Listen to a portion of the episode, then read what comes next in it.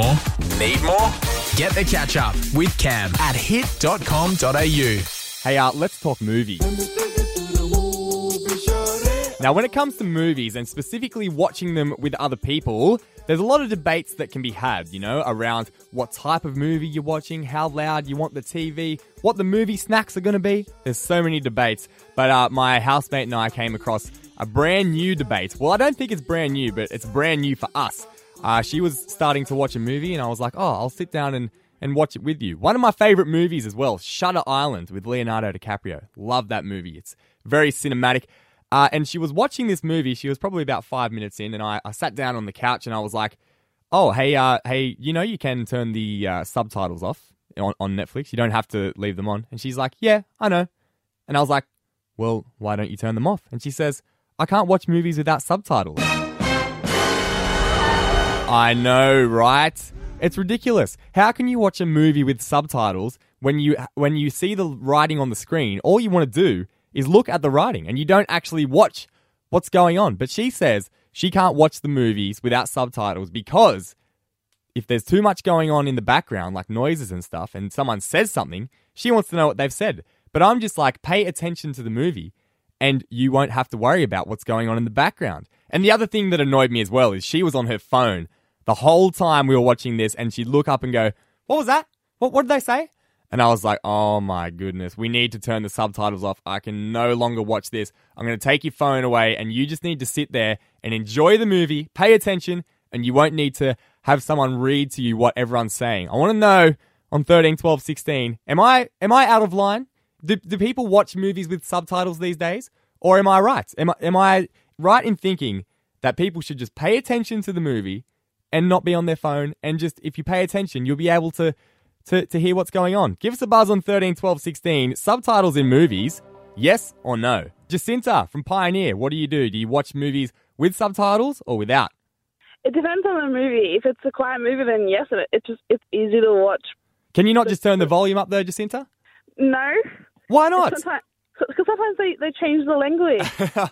Oh, yeah. If the language is out, I definitely agree with that. You can have subtitles if it's in a different language. But if it's an English movie, you can hear what's going on. Subtitles, absolutely not. Sometimes they're helpful. Jacinta, tell me, are you one of those people who scrolls your phone while you watch a movie as well? No. All right. But you still need subtitles? Yes. All right. Well... don't invite me around to watch a movie at your house, Jacinta, because I'll be saying no. Thanks for your call.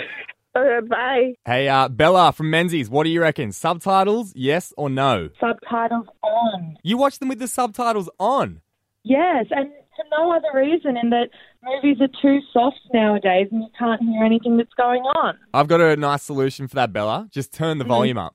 You can, but you still miss things. There's a lot of background noise, subtitles. You catch every single thing that's being said. Yeah, but if you have the subtitles on, do you not find that you watch the writing as opposed to what's actually happening on the screen? Well, being a woman, we have this amazing ability to multitask, so I can do both. I'll tell you what, my girlfriend, she is the one who needs the subtitles on, because if we don't, she turns to me and asks me every 2 seconds, what did they just say? And I'm like, just listen to the...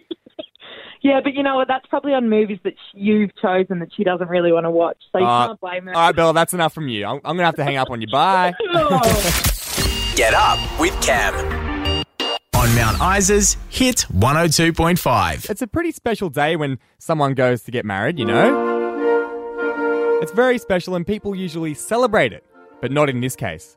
The headline reads, a soon-to-be bride's wedding plans have been slammed on social media after the young woman revealed she plans to marry her biological father. Now, this is absolutely ridiculous, and rightly so. It's copped a lot of backlash on social media. I'll keep the wedding music going just because it sets the scene. Now, in the case of this woman, she said the relationship began with her father after he re-entered her life at the age of 16. They hadn't seen each other for 12 years, so they were, you know, catching up, and they started to reveal... that they had feelings for each other, which is not on. I don't know how this could come to the forefront. She said that while they can't actually get married, they're planning to have a bit of a ceremony that's not actually usual. They're going to have it unique, which sort of is representing their relationship, because it's quite unique to marry your your father. She said she wants it to represent the uniqueness, so they're not doing a white wedding. The tables will have bouquets of trees without leaves, and her dress is going to be black. Now, social media, of course.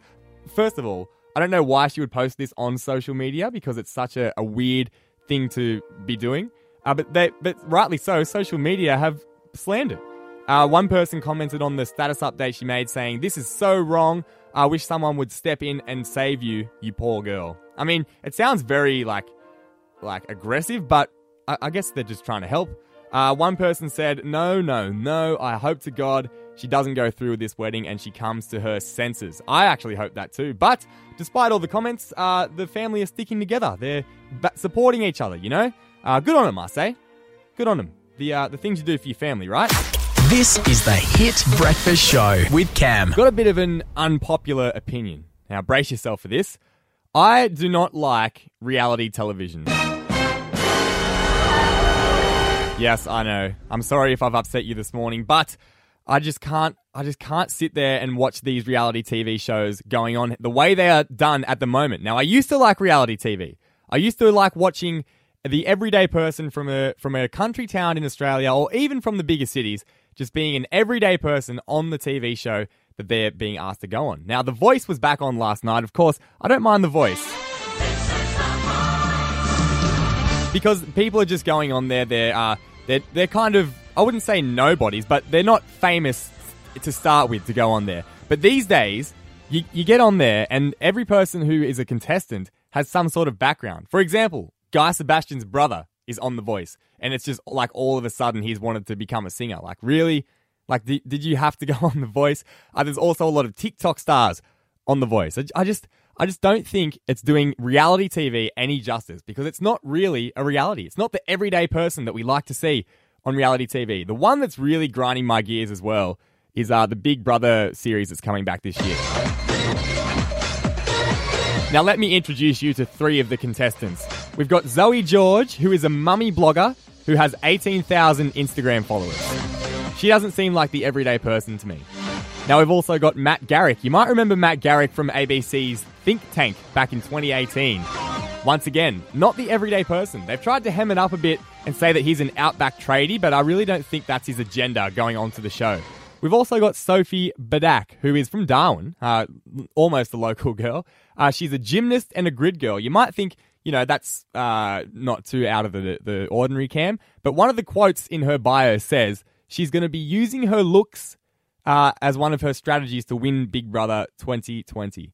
Now, the reason I have such a gripe with reality TV and the way that it's run is because it's not a depiction of reality. You used to watch Big Brother and you'd have the everyday bloke or girl on there who's just there for a good time. I want to see someone walking in there who's never heard of Instagram with a slab of 4X gold over the shoulder ready for a good time. Then I'll watch reality TV. Want more?